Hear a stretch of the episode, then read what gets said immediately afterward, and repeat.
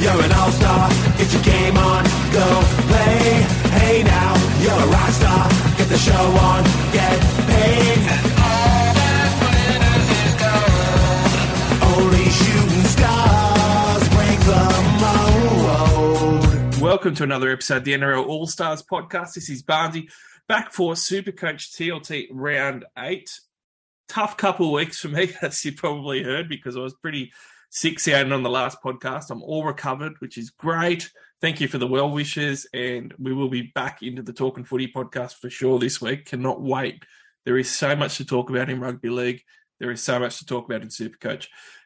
Supercoach tonight, though, TLT round eight. Let's start off with our guest, which is Mikey from the Supercoach Experience Show.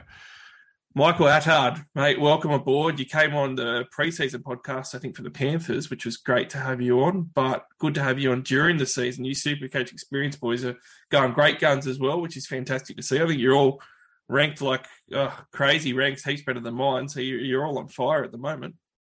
Yeah, thanks, Barnesy. It's good to be back on. Uh, yeah, obviously we did the Panthers thing, and um, yeah, it's good to make my debut in the proper round competition of the Supercoach. So uh, that was a really long chat. So it seems like we bounce off each other, and I feel like I've come in for the perfect round. But yeah, all the boys are, are killing it. Uh, four of us are in the top two K, and then Timmy's just outside in the top three K. So uh, we had a good year last year, and yeah, we're bringing in the form. So I guess it's nice when everyone in the podcast is doing well. Um, they're my biggest competition. Eh? We're all very competitive, us boys. So it's more so who can rank higher than the other one. So I guess that might be also why we seem to do so well. Just the we ramp each other up. Makes it a bit tough though, because you all know what each other are doing as well. Talking about another podcast. Yeah, that's why sometimes you got to keep your cards close to your chest and but yeah, usually we just tell each other all our secrets. yeah, I know Timmy's pretty secretive, especially on his uh, championship run a couple of years yeah. ago. We had him on a couple of times on this podcast, and uh, Tim Moody did well taking it out, but he uh, he kept his cards pretty close to his te- his chest, which was pretty smart of him. Um, I think he does it on your podcast a little bit too, actually. Yeah, he does. And why would you change something that's working so well? So um, yeah, hats off to him. He's he's got an incredible brain for super coach. He sure does. Uh, but all you boys are going great. And for this podcast, for everyone listening, if you're listening for the first time, this is a super coach only podcast. Hits every Wednesday for the TLT. Uh, we also have the Talking Footy podcast, which I mentioned. That is Talking Rugby League only, which normally hits late on a Thursday, occasionally a Friday. So you can hear that one at the end of the week as well. But for this one for TLT, we are going to start off with our Clint Eastwood segment, the good, the bad, the ugly, and have a look at our teams for the week. I tell you what, Mikey, it was one of those weeks where it was just terrible for everyone. I think we're going to go through the scores in a little bit more detail in a minute, but as far as teams go, like if you hit a thousand this week, you actually did pretty well. So I think there wasn't too many good things for people to pick out of their sides. When I'm looking at my good, uh, I made a move to get Ryan Matterson in, and it's it's somebody who I've been watching earmarked as soon as he starts playing, and I wanted to look at because obviously there's been a lot of good cows you could stack your second row with and good mid cows that you could stack your second row with and we need to move them out and it's been one of those years too where I guess the premium guns haven't really fired as much. I've already got Fifita there. Cam Murray has been a bit up and down. Keaon Koloamatangi got pretty expensive. Yeah, and it's just one of those things where Maddo's always been good to me in the past until he gets knocked out. So I went, I, I, want him, and I thought that he could get some attack against the Bulldogs as well because he's done that before quite a bit against his dogs um, matchups. So got him in, obviously paid for him pretty heavily, but 89 points. Uh, I was super happy with it. And he did get his clutch attack. So that was my good news story for my team for this week. Yeah, nice. Uh, my, I guess my good one is like you said, Barnesy. I don't really have too much good that happened in my team. I only scored a thousand and I think eighteen or thirty or something like that. But um, yeah, saw me drop four hundred spots, but oh, there, there, wasn't much right for this week. There was a lot of low scoring players. A lot of the big guys that have been doing so well went really average. Probably just two of my Broncos, pretty boring, but you know, Reece Walsh continues to do a job for me. And it's like, when's he going to drop off? When do you sell? Is he a keeper? And I guess just sticking the faith with him for now, realistically, with the price that I bought him in at to what he is now. Like, he was my top scorer for the week. And Payne Haas just keeps doing a job for that premium price. Um, so yeah, they're, they're they're probably my two good things. Where realistically, everyone else went average or bad. Yeah, it was probably the toughest round of the year, I think, um, relatively considering agree. we're so far into the competition. The bad for my team, uh, Bryce Cartwright, I've been a big fan of this year. Look, one of those things that I kind of lucked into, and some of these decisions are pure luck, especially when you're coming in to round one. You have to make these these type of decisions, and I made the good decision of going. I don't believe in Dory. I believe in Cardi. I'm going the Cardi party, and he's been consistently 50s and 60s all season, which has been good. And I've started playing him the last few weeks, and it's been quite solid. But this week I had him playing. He was obviously the last game of the round, Mikey, and I had no one else to put in for him, and he ended up getting benched. Yeah. So it, was- it was a bit of a tough pill to swallow. 34 points, so actually worked out okay, everything considered. He still played 52 odd minutes. So it worked out all right, but it it wasn't good. So I'm certainly going to put that one down to bad, especially when I was so stuck because I could have made obviously other reserve moves if if I'd known earlier in the week that it was going to happen. Yeah, hun- hun- hundred percent. Um, I'm also a Cardi owner. Yeah, he's been great with the money that he's made so far, and I luckily didn't play him, but with his break even and stuff and scoring 34, I'm not too worried about that off the bench. Like, yeah, you're probably going to need to move him on, but yet again, he sees a reasonable break even. So, although it might have been a bad play, realistically, right now we're still sitting at a profit of 210k. So I think it's a not a bad spot to be in with him. Oh, I love you seeing a silver lining in my bad one. That's great. It's Build me up a little bit. What about you, mate? What was your bad for the week? Yeah, I think my bad one is like a lot of us. Um, guess he could he's floating in the middle of the bad and the ugly, but I'm gonna I'm gonna go bad because I've got an even uglier one for my team. But Harry Grant for 31. Um, oh, this game was a oh, it was a tough game to watch personally from my mind. I heard some people saying this game was awesome. Oh, it was too much stop start, and it was it was a really crazy game, and that resulted in you know not good for the Melbourne Storm and for a lot of the, these popular players for scoring. So yeah, Harry Grant's 31 was pretty bad and I'd partner him up with Valentine Holmes, who only scored 46 against his matchup with a try. I think that's that's pretty bad in my opinion. Where 46 isn't that bad, but for the price point and with a try, um, yeah, very disappointing. I forgot he got a try when I saw his 46. That is pretty bad. Yeah. yeah, from a kick, still you'd expect with at least a 60, but Mm. yeah, Well, Oh. there is far, far uglier. I reckon your ugly is going to be the same as mine. it's, it's you, Jacob Yeah. Kiraz. Am I guessing you're right? yeah, yep, yep, I'm the same boat. Yeah, mate, six points. Oh, look, I think the, the positive thing when, when this happens, like you feel really bad about it, but when a owned guys, you kind of have a little bit of relief on it. I think the problem with Kiraz is like it's so ugly because there was still so many teams that were scrambling to get him in and deciding whether they were going to believe in him or not, or he'd gotten too expensive. So you really had the upper hand on on a lot of teams because many of them weren't going to pay that type of money in the 700s for him. And he'd already shown that he could be one of the top few centre wings in the league quite easily. And he had some pretty good matchups coming in. I, I had high expectations for Parramatta game. I, I thought he could have scored a try for sure and probably ended up at a 80 plus at a minimum type of score. So 22% ownership. Uh, it's a lot higher in the top sort of uh, 1K. I think it was something like more like 42 or 48% between that range. But it's still one of those ones where yeah, it, it sort of doesn't sting quite as much as a three percent pod, but it's not like he was, you know, a sixty percent owned Cleary or something like that. So it still hurts a fair bit. It's still pretty ugly looking at that six.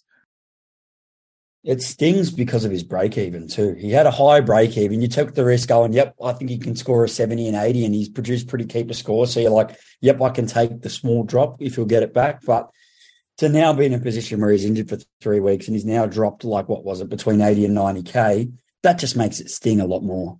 Yes, there's plenty of options. I guess on the upside, there are plenty of options. And this week, I think we're spoiled for choice. With like, you know, realistically, I wasn't going to move him on. But now that I get to move him on, I guess the positive is there are some guys I've been really wanting in the centre wing. So I guess that's my silver lining to the ugly there. Yeah, and look, he's there's some great options this week, which we're going to talk about soon. So that's probably the only positive out of it. But you're right, you know, 80k drop, pretty ugly. I did a trade today where I was really happy with the two guys coming in, and I was seventeen thousand dollars short, and I just was staring at Kiraz, just going, "Could Oh, you not no. have get, got injured five minutes later?" Like, it just it would have probably given me my Yeah, seventeen thousand, or at the end of the game after he scored a try. or at the end of the game would have been even better. Oh. Yeah, uh, the early game injuries just kill you. But anyway, let's let's have a look at the round a little bit more. Um, so when we're having a look at the players for the round, like we said that the round pretty much stunk. It tells a story when you're just looking at the top scores for the round, right? We only had five scores that were 100 plus, and the top score was 121 with Latrell Mitchell, and he's had sensational back-to-back weeks. The other scores though were 100 to 106 range in the top five. really low tons, and one of them was Blake Brailey, who you may as well throw out the window because he's 1.5% owned, and Daly Cherry-Evans 4.3% owned is pretty low too. So we talked about the, the couple of weeks before, Mikey, on the podcast, how the big guns have really started to fire, and we're starting to get those big tons. We we got you know five odd, 120 pluses a week before last, and it was starting to fire. We are always getting 10 plus, 100 pluses the last few weeks. This week, back down to earth, and the top two scorers, even though Latrell and Cody are popular, they're still only 13 and 15 percent owned, so they're not that popular. So really, Reece Walsh was the only guy that came through this week, and he actually updated to 101. He was on like 95, I'm pretty sure, and then that last update got him across the line. So real low scoring week when you're having a look at the tons. Yeah, hundred percent. Especially in you know in Walsh's case, like most of those points were scored in the final 15 minutes with good old Walsh style. But um, crazy that Mitchell and uh, Walker uh, are both at those kind of numbers, like percentage wise. Yeah, their uh, run gets a bit tougher for him, but yeah, it was definitely a low scoring week. And I guess all the people that are a bit hurt by the week, you know, um, to me looks like a big week ahead point wise. So get ready, get set up for it. And I, I reckon this will be a high scoring round just looking at it early. Yeah, I think it will too. And I, like when you keep, when you look even further into this last round, it really is an anomaly. Like you, you go down the list of the other non hundred pluses, and like the sixth best score was a Will Penisini, who's on a ninety eight. I actually quite like Penisini as a bit of a buy round cover guy and someone that can go on a bit of a pod run. But at the same time, he's never scored 100 in his life, and he got a 98. Uh, Tautau Moga is number seven on a 98 as well. Um, Adam Reynolds, yeah, you can take a big score of 91 from him, but then Euan Aitken comes in at 91 and, and Hynes rounds out the top 10 with an 89. Euan Aitken's, again, 1.3% owned. He's not done much all year and he throws out a 91 point classy performances, you know, looking like one of the best centre wing options out there it was just one of those weeks. So I reckon that you probably just throw this last week in the trash can and just go, bang, we're back on it this week. Uh, because I thought, you know, you mentioned it a little bit. That Manly game was real stop start. And there was a couple of other games as well that were highly penalised games. And I don't want to mention Roosters because people say I'm being biased, but geez, there was a million penalties in that game. And then there was a lot of other ones yeah. that had heaps of sin bins and stuff too. I think we had seven sin bins over the weekend or something like that. You know, it, it was just one of those rounds where the refs and the players didn't really help us. But I think that this round eight looks a bit better. How do you feel about it? Yeah, there's some really good matchups. I think there's some matchups for like for super coach players as well. Um, some I think will resurrect. Um, the big thing that I like to look at is, you know, break evens aren't everything all the time. And I think there's some really good plays this round, which we'll cover with high break evens that I think are going to beat that or are still worthy purchases.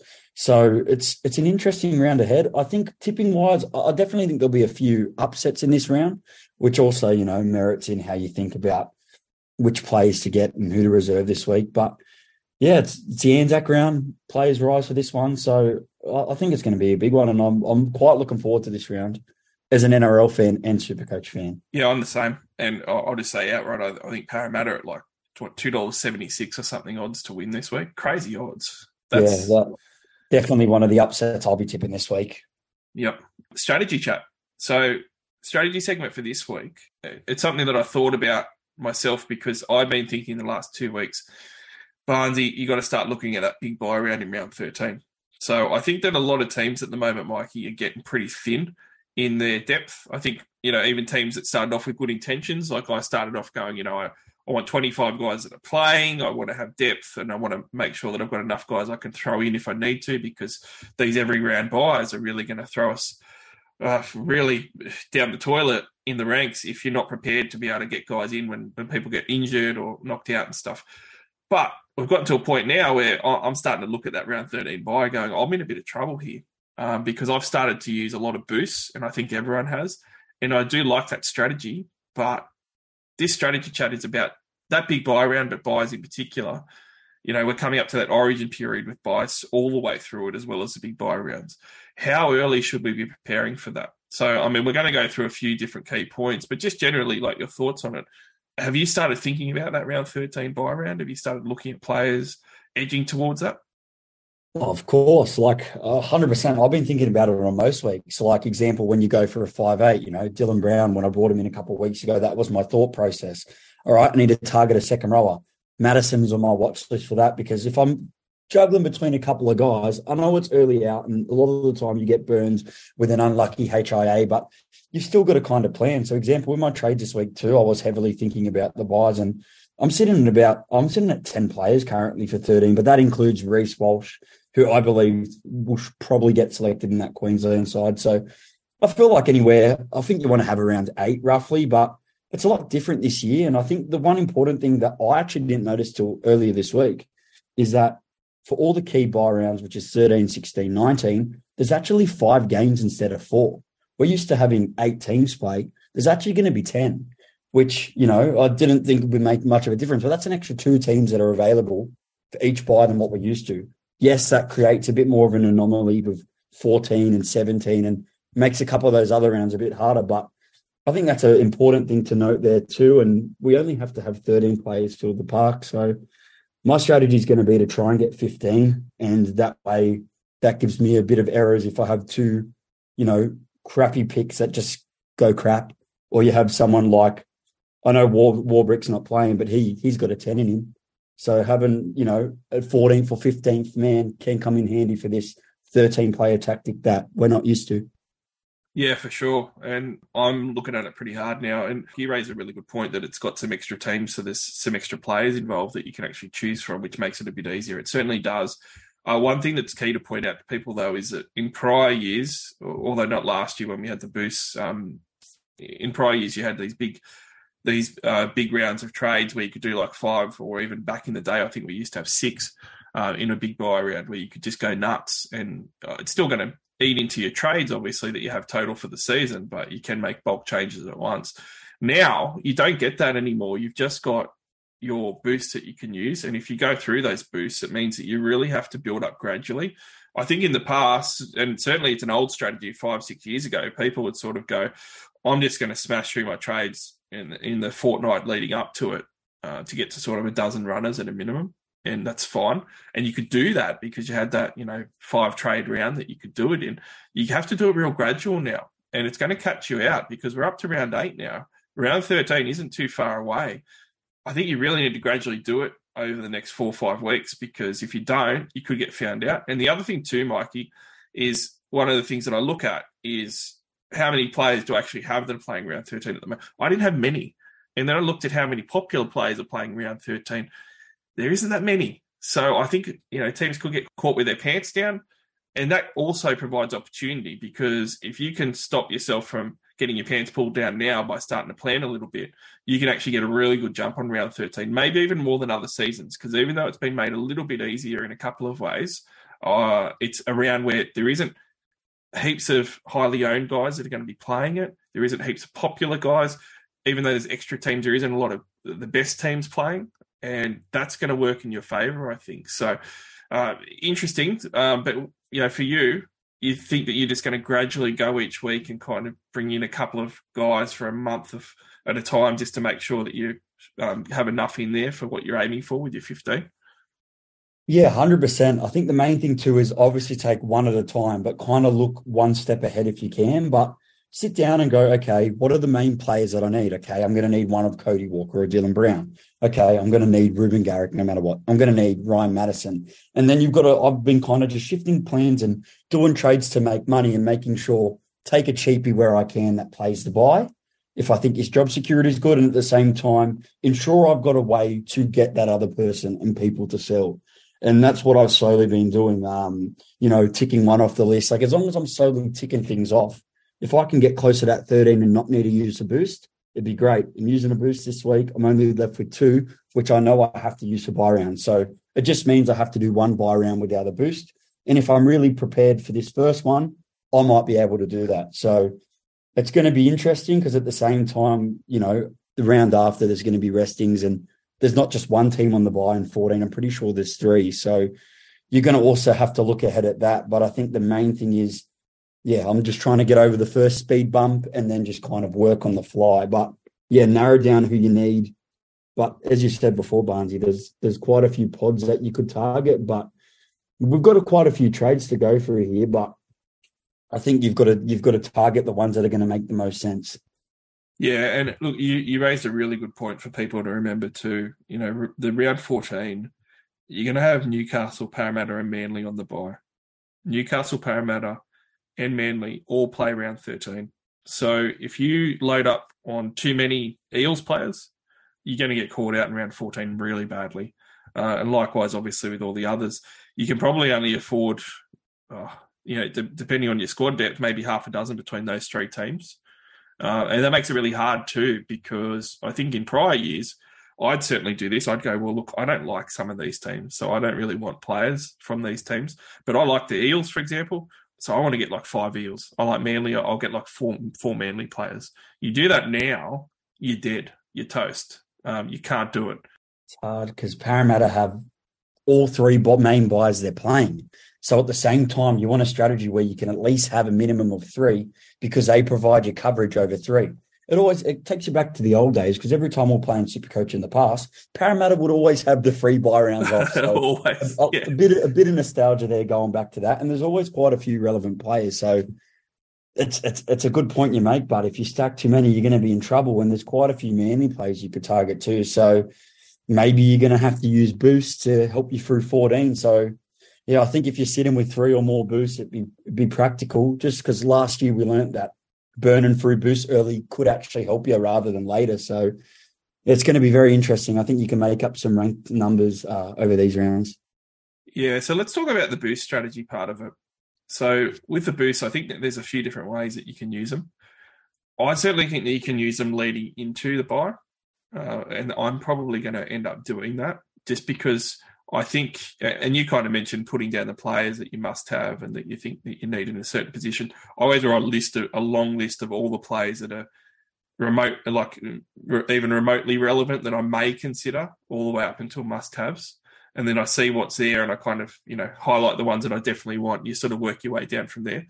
But when you're doing that, you, obviously need to look at the opportune time to get them in. So certainly one strategy is not even using a boost at that buy round, using it beforehand because you can probably target guys at better times leading up to it. Raiders are a good example. There's a couple of Raiders players that I'm interested in. Uh, and really, uh, it's only two because there's not many others that I like. It's not a great super coach team, but there is a couple. Uh, one of them's Hudson Young, who I'll look at next week is a good time to start to look at these guys because you know they're kind of bottomed out a bit. They've got a better draw. There's no reason why you know boosting now instead of then is going to be a bad thing if it's going to give you points now too, rather than just in the buy round. So it is certainly a strategy. Obviously, the risk there is going to be if you're getting in players, you know, this far out from that buy, they could get selected for Origin. Um, in Hudson Young's case, you know, we might get three back rowers injured, then all of a sudden he's in the squad. Uh, they might get injured, they might get suspended. All that stuff's going to happen at a much higher rate. With as many weeks as we have now leading into the buy, it can happen a lot more. But that's one strategy, Mikey. The other one is to try and conserve your boosts and then boost for the two weeks, including the buy round of round 13, but also round 12, so you can lead into it really well that's another way to do it. But something that I think teams need to consider is if you do that first tactic of boosting earlier, if you're already burning through your boosts, uh, you might be in trouble because another tactic is going to be, you know what? Some smart super coacher is going to go, my strategy for this is actually going to be not to use as many boosts early as what all these other teams are. Because I'm not only going to use the boosts going into that buy round, I'm going to boost when I come out of it in round 14 because heaps of teams are going to get caught out then, and I want to make sure I can make three trades then. So all of a sudden, if you use three your boosts already and go, you know, I'm going to leave two for two major buy rounds, you're going to get to round 14 and being a bit of strife. Whereas if you leave yourself that extra one, you know, that strategy could really pay off because you can use a boost in 13 and 14, and 14 is going to low key be an almost a, a big buy round because you're going to be able to catch a lot of teams up in that round as well. Yeah, it's, it's a it's a very good point with that last strategy you said. I think the combat to that, which is something I'm looking at doing, is ensure you're prepared. And if you're boosting now, like this week or in the past previous ones, make sure it's still going towards that plan and have the buy in mind. Because if you're using that now to get some key players that are going to score points and also play that buy round that you hope, then that can kind of combat you not having to use as many boosts around there. Realistically, if you get to that round and you've got 13 or 14 players with making the two trades, then bang, you can save your boost to come out of it. So, yeah, it's going to be interesting. I'm excited to see how it goes. And buy times are stressful, but some of my favorite times because it's sometimes it weeds weeds the crop a little bit, and you can time where you can stand out and make up some ground no matter what position you're in. Yeah, and I mean, like, not to disrespect um, some of the teams of the week, but if you're sitting at like 40,000 or something and you need some motivation, have a look at some of these teams of the week. Like, some of these teams have got like 18 runners and they've just played 17 of them. They're going to get to these buy rounds and also round 14, where, you know, it's a big buy and they're going to have like four players. And then round 14, they're going to have 14 players or something. You know, you can you can smash some of these teams that are ranked in the top thousand and, and even top few hundred that are just not built for that depth and not built for the buys. So got to keep your head up with that. But other combat strategy for this buy round as well, Mikey, that we should touch on is I mentioned teams are going to struggle in round 14 as well. I've mentioned teams probably need to are going to have to use boosts then or they're going to be short. One way to make sure that doesn't happen is to make sure that you've got 25 runners, that you've got 25 guys that you can put in and out of your side. And you mentioned part of this strategy when you said, I want to get cheapies in that I, I think are going to play the buy round or play through that period. If you can get guys in at the moment that are going to play and be a cheapie downgrade, make sure you're doing that rather than getting enough in because I've seen some teams going for the nuff strategy. And for those that don't know, the nuff strategy is getting someone in who's just not playing at all, maybe a dual one, so you can move them around, so you can loop every week with someone um, easier. It's it's a strategy that's been tried and tested forever until now because we've got buys every week and these other buy rounds that are going to be hard. So you're always better off, I think, at the moment even if it's like 20,000 extra, 30,000 extra than a bottom dollar guy, paying for that guy that you know could actually be playing through that origin period because origin players get ruled out all the time, Mikey, right? I mean, that's the other thing too. You've, you've got this origin period, round 14, we're talking about these three big buy teams that, that aren't going to play at all. You might have all these origin players not play. You might have these origin guys get injured. And then all of a sudden you've got three buy teams with injuries out, uh, with, with buys all out of your side, but all these other players with injuries from from the origin period or resting and stuff like that as well, right? So depth depth could be the biggest part of this strategy for these big buy rounds this year. You got to have depth. There's there's no way around it. You hit the nail on the head there. And the origin time's a bit scary this year because Blues lost when you probably think their team should have won with the quality in their team. Nothing against Queensland, but you know this Blues team was capable of winning. Uh, Jack Wighton's come out and he's not going to play Origin anymore. And you've got all these injuries to Martin. Koloamatangi might have been there. He's injured. And maybe Brad Fittler hits a panic button and makes a host of number of changes and could be after a guy. You mentioned Hudson Young before, who I've also been looking at. All of a sudden he gets picked and all this planning that you've done beforehand can go out the window, which it quite commonly does. So that's also sometimes why, as well as planning, you've got to think about the points in mind too that you're going to score each week because if you think a move is also right for that stage and it might not be amazing for the buyers, you should still not yep. overlook that idea. Other question as well. We've talked a lot about buying in this strategy chat for the big buy round of round 13. How about selling? Because one of the other big factors is when do you sell some of these origin players or do you hold them? And one popular one at the moment to get rid of has been Harry Grant lately. You mentioned he scored 31 points on the weekend. He hasn't been that great for a few weeks, and teams are actually starting to get off him. Do you think that now is too early to be doing that? Because it, obviously the risk of it, Mikey, is that guys like Harry Grant or Munster, they do have a couple of buys, um, including the big buy round, but also uh, shortly Melbourne Storm have got their weekly buys too. But in saying that, they're, they're premium options, right? They're elite in Supercoach. So if you sell them too early, then you're going to miss out on the potential big scores. But at the same time, over that origin period, you just can't hold all of them if you play if you're going to play those you know big buy rounds. So for you, like when do you sort of look at these guys to sell with these origin players? Do you look at an opportune time around now that we're hitting round eight, or do you kind of wait a bit closer to the origin period to start cashing these guys out to trade back in later? A bit closer to that point. We saw it happen early with Nathan Cleary, and like he didn't score very well round one, round two when he come back. And you know these big players are at that price, and they're big players for a reason. So they they've got a high chance of biting you, you know, biting your butt side. So literally, with example with Harry Grant, there's no way like yeah, maybe he could be a sell. But if I can find a strategy where I can hold him, and uh, I was talking about it in our podcast today, like he doesn't have Brandon Smith on that bench anymore. The Storm aren't as flying as what they normally are. There's a good chance he probably won't get rested if he's fit because he's going to be a play origin. He'll have a utility on the bench, probably Ben Hunt, that will spell some time. I reckon there'll be instances where they can't afford to to sell him. And then you mentioned the Melbourne Storm. they have got quite a few buys coming up, but they're also one of the first team to finish their buys. And you're going to have to bring him back. Um, so it's like you just got to weigh up, you know, is it worth holding the trade or not? But the way I look at it is try and hold some of these guys if I can. Yeah, I'm not too worried about the 30 and stuff like that. It sucks, but I'll have a look at that game of footy that I watch on the weekend. I go, nah, might just be an anomaly. So Harry Grant's too scary not to own for me. He's one guy that, you know, I've got to just try and hold him there. But obviously you've got to have a look. You can't keep all of them. If you've got six or seven origin players, you're probably going to have to say goodbye to a couple of them if you can.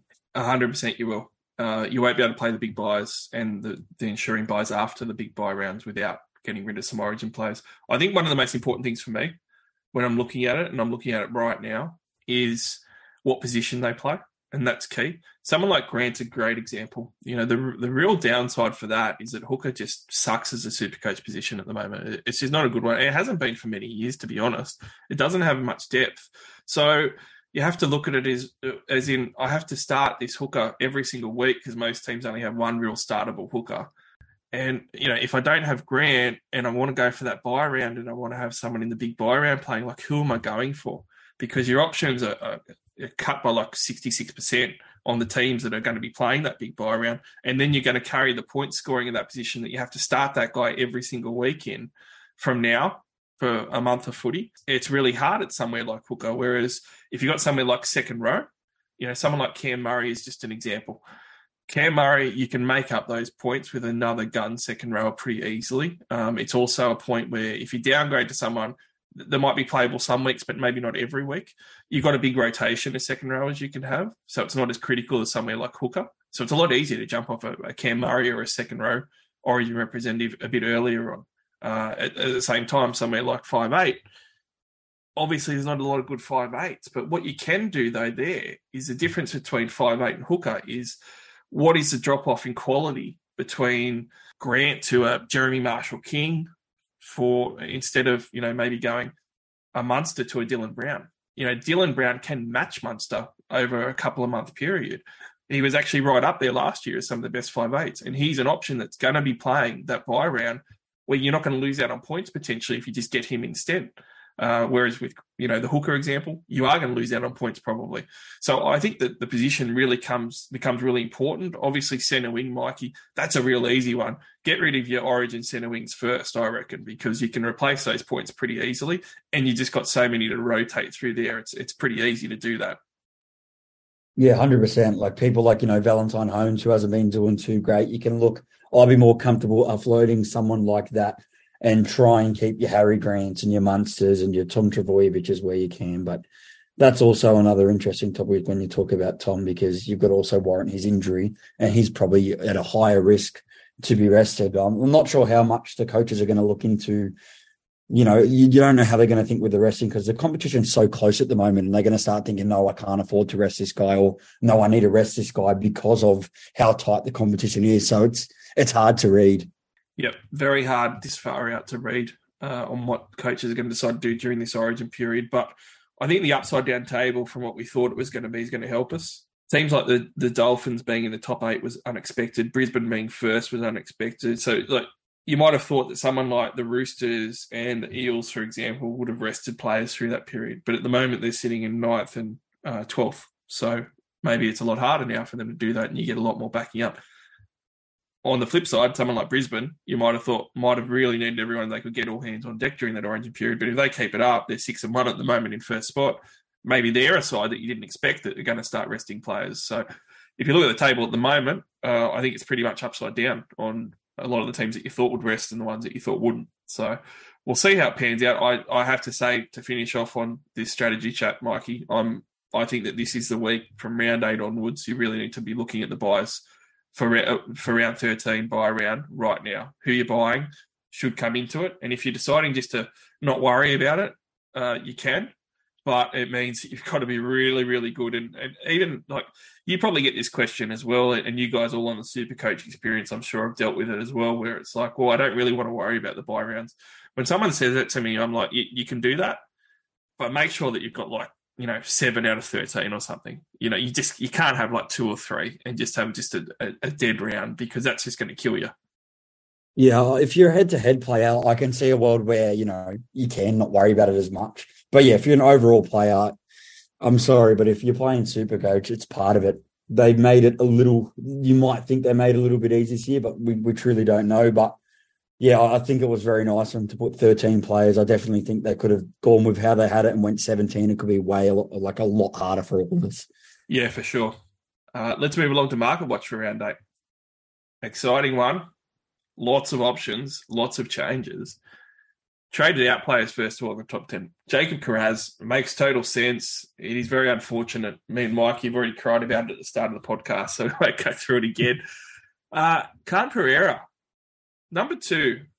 And this is one of those ones, Mikey, where he's made almost 300K. He's almost 500,000 in value. Looks perfect to trade out. And I'm not going to say he's not. He's got a 73 break even. Uh, I think that one of the things, though, that's important to point out, and I'm not going to say this is going to make a difference, so don't misquote me, anyone, but round six, he scored 16 points, and that's currently in his rolling average. So he's 73 break even. He's based on a 16 and a 63. He's playing the Dolphins this week. Now, the Dolphins have obviously been going good. I'm not. I'm not going to talk down on the Dolphins, but they have had games where they've given up quite a few points. I'll never forget a few weeks ago when the Dragons absolutely belted them by 30. But yeah, if he scores a double this week, that 16 drops out, Mikey, and he's got a 63 and say a 75 or something in his rolling average. And all of a sudden his break even goes back down. Uh, so maybe you know loses 10k or something, and then he goes up another 50k over the next fortnight.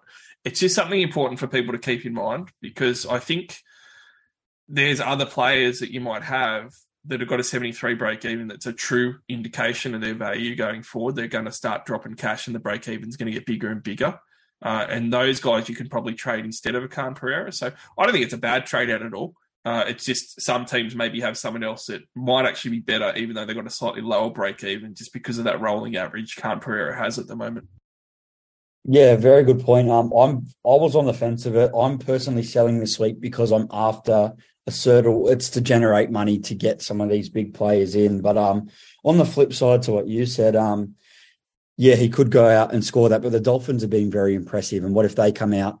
He doesn't. He gets a 16. It's the fact that we know there's a 16 in it. Then bang, he's going to lose some money this week. Another low break even this week, and he's a he's a roller coaster. And I know it could come back to bite you, but you know sometimes cashing out at 292k, if you're going to do something good with that money, then you know, I, I, think it's a good cash out. So mm-hmm. he doesn't play the round 13 buy. So if you can trade him, for example, you wanted to go a week earlier on Jarrod Croker, he's at 270K. That's a pocketing of 200K. And if Jarrod Croker continues to get named, you've just got an extra buy number as well as money to upgrade to some of these big players that we mentioned. So that's probably where I think a lot of these numbers are coming for the trades out for Khan Pereira. But yeah, there's a world where he could do the Jason Saab on us from a couple of years back and you trade him out and then he starts going 120, 110, 100. And he, he, this guy could definitely do that. Yeah, it's a good trade out. Uh, just do due diligence and make sure there isn't other guys that are actually uh, a better trade out on your side because there might be some. Turuva. Oh, I really thought that Turuva was the pick of the bunch of these centre wings, but he's going out insanely quick from a lot of teams at the moment. He's in 45% of teams at the moment. That's going to drop significantly. He's got a break even at 56, which isn't bad. And his value is a lot less than what uh, Pereira's is as well. So he's only made 137,000 at the moment, just over 412,000 in value. He is someone, Mikey, who I'm very disappointed in. He's gone no scores above a 63, and that is his only score at 60 plus in his first seven rounds of footy and I just thought that he'd be getting more tries in the Panthers' attack. That 63 came in a Canberra game where, you know, Nathan Cleary went ballistic and scored 158 points, and there was a million points for everyone. It's it, it, was one of those things where at the start he had really good base, and that was fine. And certainly two weeks ago he had a 44 against Manly, a lot of base base attack in there. On the weekend though against Newcastle, 27 points in Golden Point, even though it was only an extra minute, still Golden Point. It's uh, it's disappointing. I still kind of believe in him though, so I'm holding him at the moment. I would sell Khan Pereira and some of these other guys over him. I do think that you need to look past this week. Like South will be pretty tough.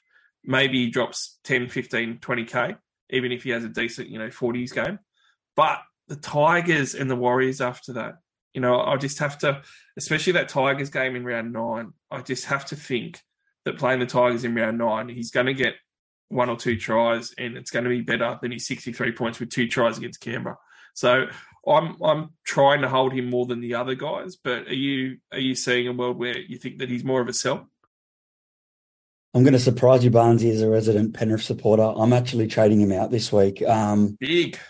Yeah, it's I, I understand all the risk with it, um, but there is you understand when I get to my trades. I think you'll like them, um, and the traded in. There's just some big centre wing options this week that I have to have, and the th- big thing with Turuva is he's got glue hands Tago next to him, and the thing is, yeah, Tago might have glue hands, but he's playing amazing football. He's doing good. And it's funny, in all of Turuva's scores, he scored two tries, which was that 63, and none with a line break. I do believe there's a world where they will come. And I do believe there might be a time where I might want to bring him back in for the next buy round, or I, I might want him back at a later time. But some guys have to go. And when I'm kind of looking at him and Warbrick, oh, I'm just leaning towards keeping Warbrick uh, just because of the kind of the team and structure around him compared to Turuva. So that's interesting because they're really similar players at a really similar price Yeah. point with similar break evens. Yeah, it's it's kind of just yeah, it's it's, it's probably a, a weird one for a Panther supporter, but at this stage, I've kind of got him just ahead purely on the fact that Warbrick just seemed to have a bit more tries in him, and maybe it's a short term thing that I see that sixty in his rolling average. So if he can score a couple or even one against the Warriors, and his cash is going to start generating a lot quicker. Where I think that Warriors game's a lot tougher than people think next week. Uh, Magic round. Um, Panthers do are lucky enough to play the Warriors at home at Suncorp, which is awesome. Um, but I, I think that'll be a, a tough game for them because you know the coach of the Warriors is going to he knows these boys very well, and I think you know it's it's going to be a good clash. So yeah, I, you know you might make me have a little bit of a harder think about it, but um, I'm all for trading him out if you're trading in the right person for him. So Yeah, I, I'm definitely not against doing it. Like I, I wouldn't, I, I wouldn't say change your mind on it. But personally, I'd trade Warbrick over him. It's almost looking a bit short term for me as well because I'm just looking after this week playing the Tigers, like the type of game that Turuva has. There's been so many times this year so far that I've been disappointed because he's run the ball back so well and had a ta- couple of tackle breaks, and then he's he's like gotten an ankle grabbed or something right when he's like poked his head through the line, and he's had these really good runs through the middle on these hit ups and stuff where it's like, oh geez, against a worse side, he would have gone through there, and I would have loved to see him in open space. We haven't got to see it yet yeah, against the Tigers. I'm thinking we might actually see this happen. I'm thinking that he might actually hit a couple of line breaks against the Tigers. So uh, I'm just looking at that going, um, and this is something that I think I urge all teams to have a think about. When you're looking at these really good matchups and you go, geez, I really want a piece of these, sometimes you just, like my team, I've only got Nathan Cleary from the Panthers. And I look at that matchup in round nine and go, geez, I need some players from Penrith because I think that they're going to carve the Tigers up. I'm, I'm going to probably captain Nathan Cleary, but what else do I have? I can't get Brian To'o in because I've got all these other guys I want to get in, blah, blah, blah. If I keep Turuva, I've got Turuva for that future matchup. So, yeah, it's not having a Brian To'o. It's not having some of these other strike players from the Panthers, but at least it's something. And if it's a real smash up, he's got a chance of getting a big score. So that's my other reasoning around it. Um, I don't really see Warbrick in that boat either. Like he's not playing a team like the Tigers in the next couple of weeks. Um, and he's got buys coming Yeah. up. It's it's it's a good he's got the two buys, yeah. It's a good point to make. 100% with Turuva too, with the the upcoming matchups, and I guess Turuva's got a bit more of a a better base than what Warbrick does. So yeah, I guess I guess I'm going to have a harder look at that. But um, yeah, especially with I guess if you I know a lot of teams are heavy on Storm players because they've got so many options, and with the two buys coming up in the next six weeks for them, uh, I think you need to look at that too. So the next guy on the list we're not going to talk about because it makes sense. Kieran Koloamatangi, been one of the boom second rowers of the competition, both in real life and Supercoach, injured long term. Need to get rid of him. Joseph Tapine at number five, though. A little bit surprised about this one. He has just dropped another 14,000. He's dropped almost 60,000 on the season. So you've already lost a bit of money on him. And at 640,000, he doesn't have, well, he's got decent value to trade out, but you've already lost a bit. He hasn't gone badly. Like he's still averaging 62 points a game. Even on the weekend, it was his equal low and it was still 57 points. Expectations are obviously pretty high, but I'm going to just point out to people that are selling him at the moment. Yeah, he's got a buy this week, but he plays the big buy round in round 13. He's one of those premium guys for that round. I wouldn't be buying him at the moment because of his output, but I'm going to be buying him, Mikey, for that round 13 buy at some point in the couple of weeks before it. And I think that if you already own him, you just, I think it's much better off to hold him at the moment, unless you really, really have to. But I just, I think it's a bit knee jerk. Uh, his minutes, you know, he's only been averaging 50 minutes a game. I'm going to just point out to people he only averaged 51 minutes a game last year. One of the things that happened last year was around round 11, where he started consistently playing 50 to 60 plus minutes a game. And we're starting to approach that now, right? Uh, his minutes at the moment have been 50, 47, 46, 56 in an injury affected game, 49 and 50. So he's only got one game out of six that's gone over 50 minutes a game. That was very normal for what happened to him last year. And then his minutes went up and everybody wanted to own him. So if I already owned him, all things considered, you know, he's going to come out of this buy. He's going to play the Dolphins, the Dogs, Parramatta, Manly, and then Souths in the big buy round, followed by the Tigers and New Zealand Warriors. They've got a good draw coming up the Raiders. He's an elite front row forward option for that round 13 big buy round. And he's going to play the following week, which some of those big buy round teams do not do, but the Raiders do. So oh, I think it's a little bit premature. I'd be trying to hold him. I can't believe he's fifth on the list because it's funny that he's been on my watch list um, for the past couple of weeks.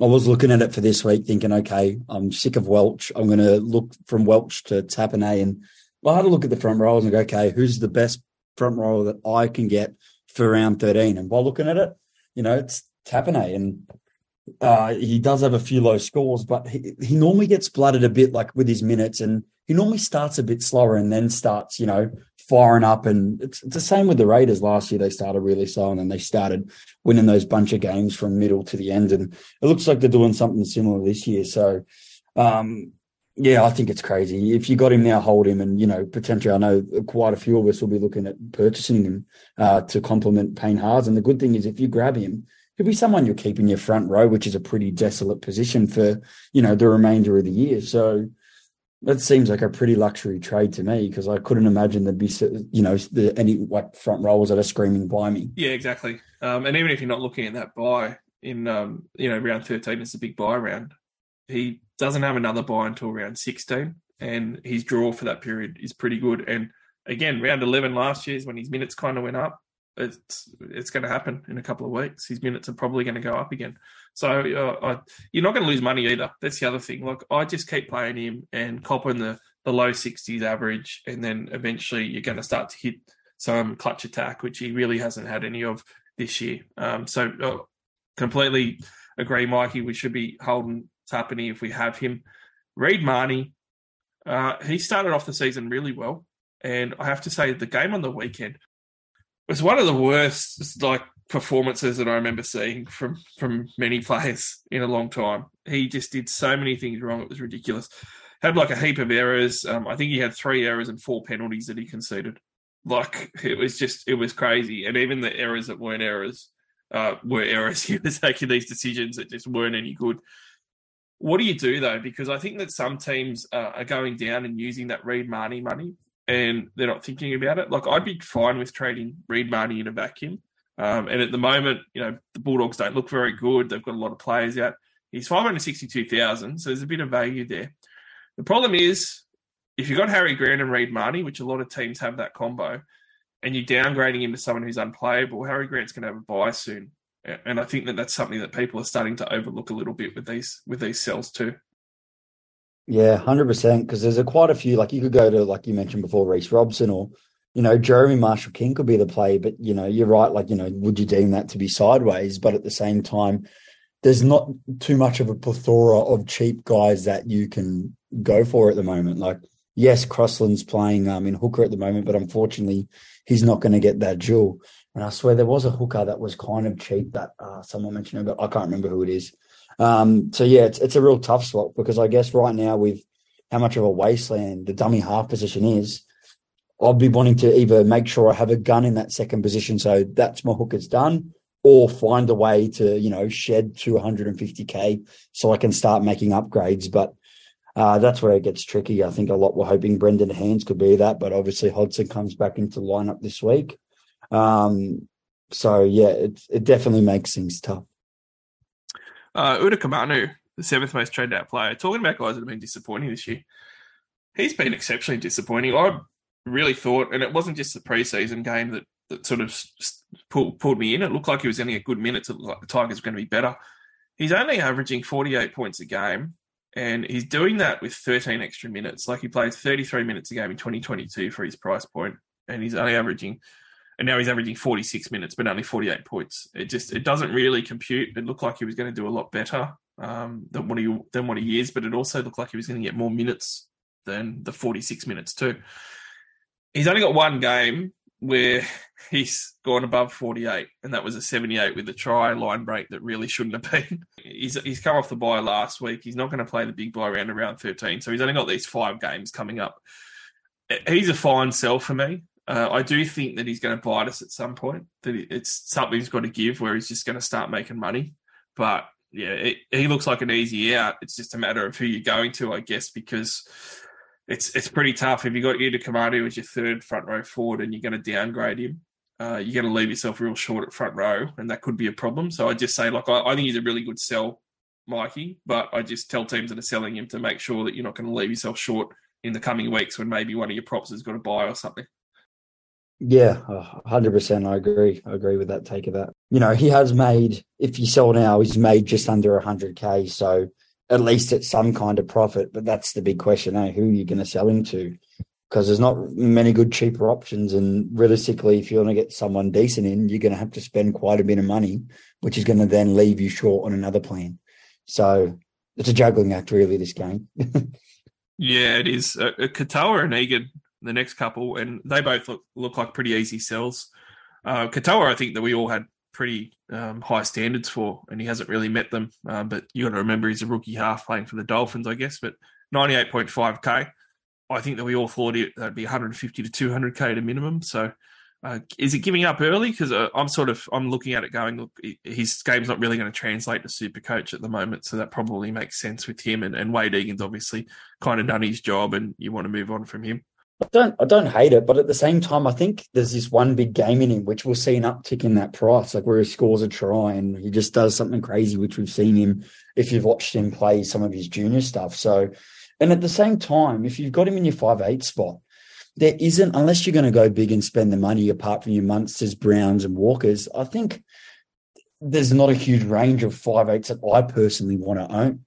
So I don't mind, you know, stacking, you know, my center wing a bit harder and uh, get a few more guns in the second row and just leaving Katoa there for five eight for now, who could prove us wrong in that round 13 buy. Um, you know, he could go out there, score 25, and that could be one of your faded scores if you've got 14 players, or he might actually do something. And even if he just went out there and got a 40, like that could make a big difference in the buy round. So, like, you know, a 40 to a 50. So I'm personally going to try and hold while I can. He's uh, I've never met a more slow burning half than Isaiah Katoa in quite some time.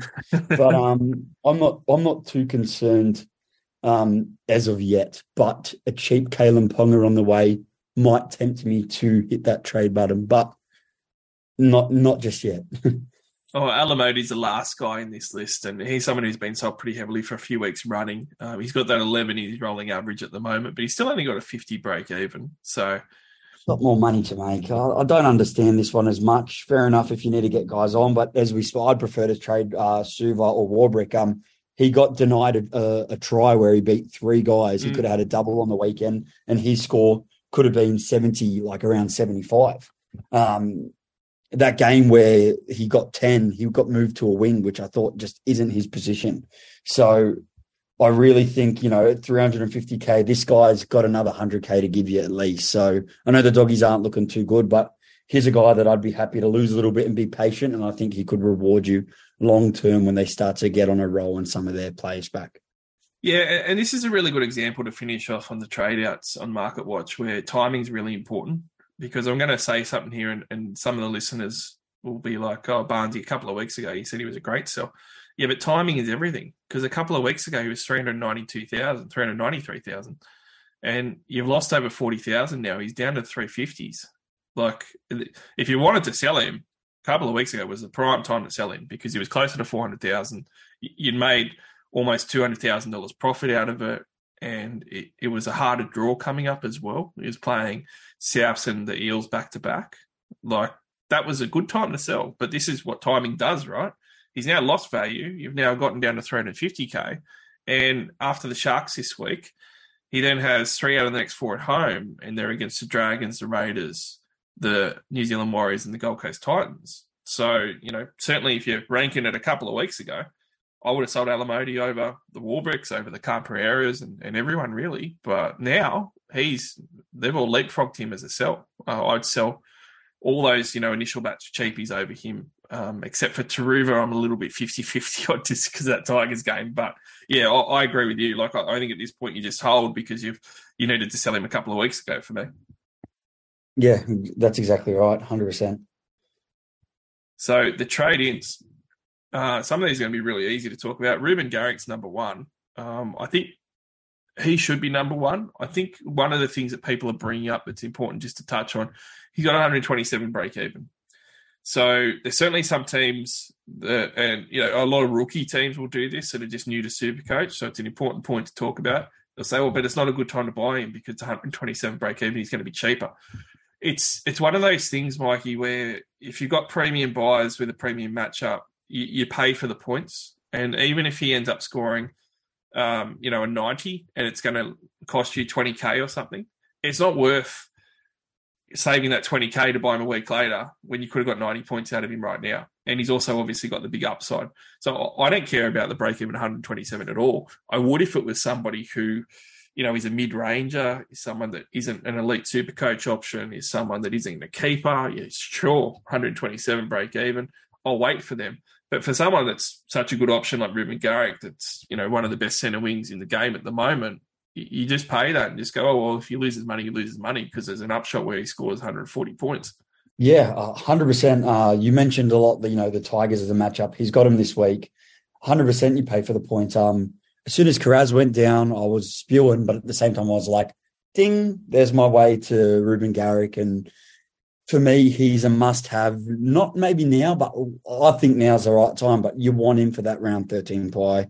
He's a captain option, a VC option there. He's too deadly not to own. And I've been death riding him every week he's been on. If you take out that HIA affected game, he's got 110, 82, 71, 81. Like his average has only been affected and he's only gone down that 40K purely because of that HIA. Yep. So against the Panthers. He's got the Tigers and the Titans, and you know he's playing. He's got a nice matchup for that round thirteen bye. So. 700k um, you know if you're in the same boat and you're selling Kiraz to him then you know that makes a lot of sense to me because it's actually not costing you that much um, goal kicking wing and to be honest like he's you know I think you can captain him on some matchups and he usually is a pod matchup because everyone would prefer and the good matchups to go to Tom so he opens a world of opportunity, and I'm bringing him in, and he's going to stay in my centre wing unless he gets injured. So touch wood, but that's why some of these purchases, yeah, 127 break even. He scored 121, 113, and 105.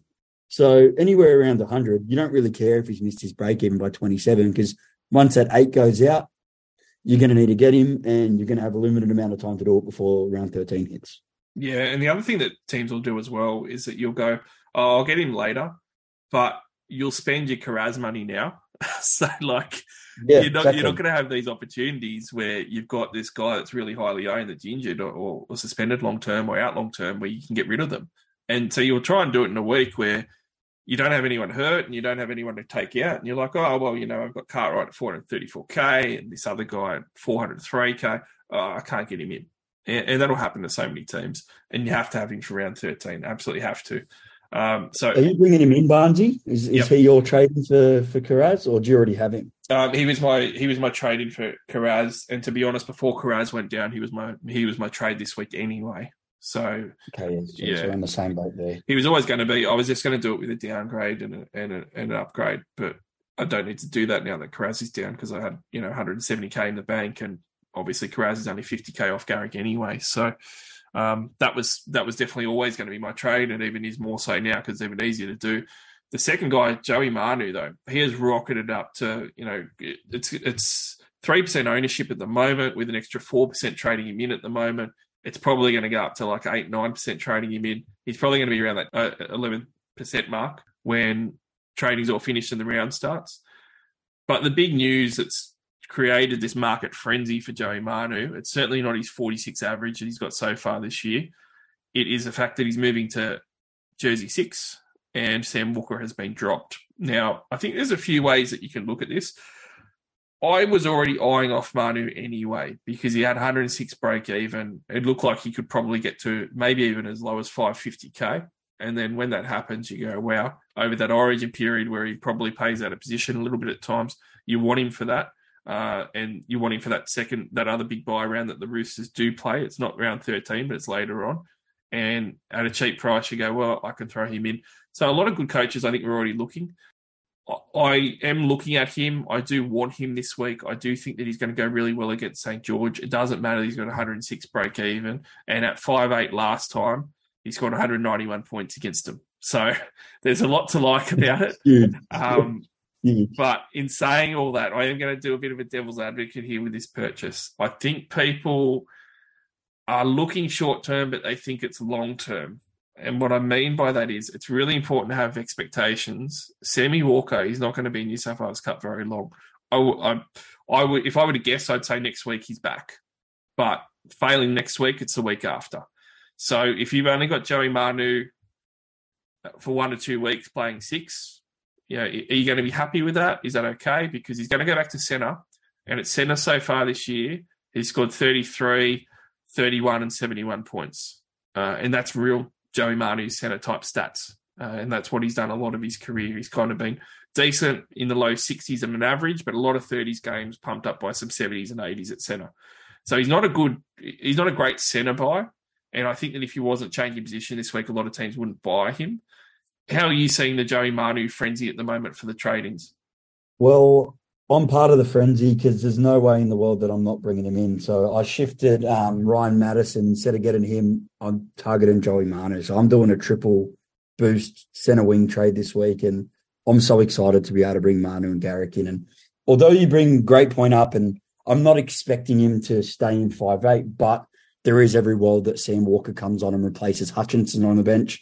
I know you're the Roosters fans; you might have uh, you know have different thoughts but there is a good indication that that can happen. I also expect a few resting around Tedesco in and out of buys, which would then see him become a fullback and great for those matchups. And he, the thing is with Manu, like he could play so well that, you know, he stays in that five eight spot a bit longer than we think. And with matchups against, you know, the the Dragons and then, you know, the, the Warriors, you know, Cowboys who are being a bit underperformed, and then they have the Dragons again in round 12. Like Manu is going to be someone that you're going to need to own for when he plays his buy round. And 177k discount, I'm happy to take that and just pay for him now because, like we said with Garrick, you're paying for the points. I'm expecting a big game for him this week. So yeah, I think the time is right to grab him now and bringing in two guys with high ceilings like Garrick and Manu. Um, yeah, it, it could not work for me. If they both come out and don't do as good as I think, I'm also going to lose money with my trades. But on the flip side, I'm going for like, you know, hoping to have a big round to zap me back into the top 1K. So look, he's only been brought in by 4,000, but he's only at 3%. I reckon he stays around 15% for this round at least. So Oh yeah, I don't think that he'll get there. Like I don't even think he'll get to fifteen. uh, max, I'm talking max. Yeah, it, it's good because I, I think the thing that stops it is the fact that there's uh, multiple guys that are decent buys this week. Um, teams are left short because of not just buy rounds, but also injuries and stuff as well. if you need to get Hynes. Got to get Hynes in. yeah. He's another guy that you left that you shouldn't have. And Manu is also still expensive at 623,000. It's not that easy. Like we spoke about how Kiraz is only in 22% of teams. You know, there's a lot of teams that didn't have Kiraz that don't have an easy way to get Manu in. So I think that's going to help this week. Um, I, I'm I'm looking at. I actually initially did Garrick and Manu for Khan Pereira and for Kiraz, and I was seventeen thousand dollars short. Exactly. uh, I, I, had a good feeling that when you said that to me earlier, that was the exact trade, and I was like, Yep. oh, "That's exactly that's exactly what I've done there." But um, I obviously needed to make a third trade to fund that, which I was happy to do because I think it's a week to get both of these guys, even with those break evens. But the big thing on the Roosters too, which you'd probably agree with me, Barnes, is you're starting to get some of the, your players back, like. The Roosters and especially these players like Tedesco and that go really well when they've got a forward pack to lay the foundation. And you've got Tupouniua back on the bench, Angus Crichton's back, Lodge come back last week. You're just starting to get your forward pack, which I think you have really been missing. And to me, that I smell points on the horizon and a Roosters turnaround, which is an inevitable. So that is more reason for me to bring in Manu. Oh, it's a great matchup this week too. So you just you, you can just it, it's. I don't want um, my counter argument to sound like I don't think it's a good buy. I do think it's a good buy. I I just would make sure that you're aware of the slight risks and the the, the downside isn't bad. Like the downside's still good. He's still not an expensive price. Like Mike, he said, 177k off. It's it's fine to buy him now anyway. But just be aware of the risks. You know, you, huge upside though. Like maybe he stays in at six for three weeks or four weeks. You know, it could happen. Huge, huge for him. Yeah, and then it's massive. Um, and then, look, he scores. I, I don't think he's going to repeat it, but imagine if he repeated his 191 points from last year and did it again. He's actually going to go up significantly, and then the next week he's going to go up heaps, and nobody's going to be able to buy him. And I wouldn't even want. I wouldn't even want to because I wouldn't want to pay 850k in two weeks for a Joe, for a Joey Manu. You know, so yeah, there there is a lot of upside to like about it as well. Yeah, exactly right. And you look at his past scores against the Dragons, and the fact it's an Anzac match, he's going to want to rise for it. But uh, yeah, it's it's it's it's crazy stuff, really, when you think about it. But you know, it's what this game's all about: taking some risks and having some fun with it. And I don't own a Sydney Rooster, and that really scares me. I've managed to trade him off while they're a bit of a form slump, so. Mm. I'm like, I'm going to need to get some back soon, or I'm going to really regret it. So it's one of the other things I was looking at as you know, if Tupouniua goes back on the edge and certain things like that, there'll be a few more holes. Crichton's back. Then, you know, if Manu does go back to center on that side, that's also going to create opportunities for him to score higher in the center wing. So I guess, you know, that's another reason for it. But obviously, I'm going to be all for it as I'm bringing him in. well, he plays the Dragons twice in the next five as well. So even if he's at centre for that for that fifth game, that's fine. Uh, Jarrod Croker and Haze Dunster, these are pretty quick ones. These are downgrades. Jarrod Croker at 280,000 and Dunster at 235. See, the issues here are like with Croker, um, Savage can come back any week and, and knock Croker out. And who knows how long he's going to play for. And people will be like, oh, well, he's he's going to want to get to his 300th game. And it's like, well, Canberra didn't care about his 300th game last year when they sent him, you know, Mm. and they didn't care at the start of the season. Like in the preseason, all low. He's only, what, eight games away from 300, and he started in, in second grade, and he's only just made his way back two weeks ago in, what, round six. Um, I, I don't know if they're really going to look at that with a side that's so far out the eight that wants to make sure that they're going to make the top eight. So it's a big risk there. Whereas someone like Dunster, he looks like a no-brainer, right? Because he's going to play the buy as well um, if he keeps his job. But he's got his own positional risk there, where he could have, you know, Simonsson could have come back this week, um, but didn't. Waqa Blake could have come back any week, but he's been dropped for form. Does that change? It could. But the bigger thing is with Dunster as well is that you save the fifty odd k, but he's got to break even at 38. and He hasn't been able to hit that the first two weeks. He's only scored seven and 27. So, you know, Dunster's someone that you could probably wait on. Uh, although, you know, maybe he gets a try this week and then he, he makes a bit of cash. If you have to have a downgrade, these look like the two downgrade option, options in centre wing. Neither of them are too pretty, though. I'd probably side with Dunster just because you- you're going to save a bit of extra cash there. Uh, and but at the same time, you could wait two weeks on Dunster and still be able to jump on him in his first negative break even, waiting a fortnight. So neither look great, Mikey.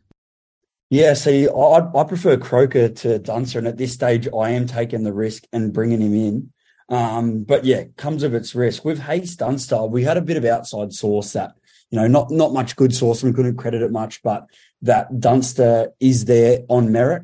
Um, we'll write with the mail that Jake gave us about Bryce Cartwright at the start of the year that he'll start and that he got that mail right. So yeah, th- even when Simonsson comes back, you know, we believe if he played okay and, you know, the Parramatta were winning games, he'd stay there. So I reckon there's a good chance he stays there. I'm going to back Jake. And um, with Croker, yeah, he plays all that risk, but the Canberra have won their past few games. They've looked quite good. Savage is back in New South Wales Cup, not even playing fullback. He's playing wing, which, yes, he couldn't come and take someone's spot, but Croker's been kicking goals as well. And realistically, if he does keep his spot next week, he does play that first buy round. And to me, I was like, if he gets named next week, I'm definitely bringing him in anyways. So why not bring him in this week? That way I can get Manu and Garrick. So obviously I need him to get named next week, which as you mentioned earlier, you want a full playing list of 25. So it carries its risks, but I'm I'm going to back Ricky to stick with the team that keeps on winning for now, especially with the back line and you know, hope Jarrod Croker's not the one to make way because you know, we all know what he can do, and he's he hasn't looked bad in the past two games, that's for sure. Yep, all fair calls. Ryan Matterson, um, big gun to get in. I'm I'm really big on this one. He's he's still an ultra pod at the moment, and being over seven hundred thousand, like I think people were hoping he was going to drop. He's on 89 and 80 in his last two weeks, and his four scores back are 74, 62, 80, and 89. I, coming into this year, if he got his um, judiciary result overturned so he could pay that fine, thought that he was potentially the best second rower for Super Coach, And he's come out and he's played like it for his first four rounds. Three round average is 77, season average is 76. He's got a season best in prior seasons of 75. Uh, the rest have been mid mid to higher 60s. I think that he can stay at around this 75 average. I really do. His base has been awesome. On the weekend, he had lower base than he has any other game at only 49, um, with a raw base average across those four games of 61. It's pretty low, but he got his first clutch attack stats on the weekend. And he's playing a Broncos um, side that, that can let in some points around the, the pack and around the edges. And he's got the Newcastle Knights, the Titans, and the Raiders. So it's a good – pretty good month of footy for the Eels. I, I really like Matterson as a buy. It's one of those great things as well, mate, where like everyone's going to jump on Manu and Garrick. So he's going to stay a massive pod. He's only in 1% of teams at the moment. And even though that he's in the top five most traded players, it's only 3% bringing him in. He's going to be sub 5% for sure. And that's going to be awesome uh, as an owner of getting those solid 70s and 80s through and maybe even his first ton of the year. So I love him as a buy. You said that you were going to bring him in this week, but it got skittled because you want to get Manu. Yeah, you you convinced me when we done our the podcast at the start of the year. Like he was going to be my main guy I started with when I listened to your Parramatta preview. I was like, "Yep, yeah, I'm starting with him for sure." And then I tar- wanted to target him last week, but had other plans. And yeah, was bringing him in for Cartwright actually this week. I had the money to do it. But Manu in five eight, and I just thought about it and I go, nah, I'm going to do this play. And I've still, with my trade this week, I've still got 150K. So I still have a, a way to get Matterson. I'm just not sure who yet. That's why I thought maybe it might be smart in my case to wait another week because someone like, Eliesa Katoa, who's been amazing, could come out and get another sub 40. And I might go, I'm just going to take the risk selling with all their buys coming up. And that's that trade would only cost me 120k, which I already have. So maybe it might be smart to sit back a week. Maybe Cardi doesn't revert to the bench and holding him might work out for me. So there was a number of things in why I thought not only just grabbing Joe Manu, we're, we're holding him. And I guess that's what's important. You've got to look at those things, but break even of 49. And if he jags a try this week, um, yeah, like he's, going to cost me a bit extra. And he has been named to start at lock. Um, I don't know what Parramatta are thinking, and it's important to note that um, Hodgson was a late scratching last week with the flu, and maybe that's why Cartwright reverted to the bench as a utility.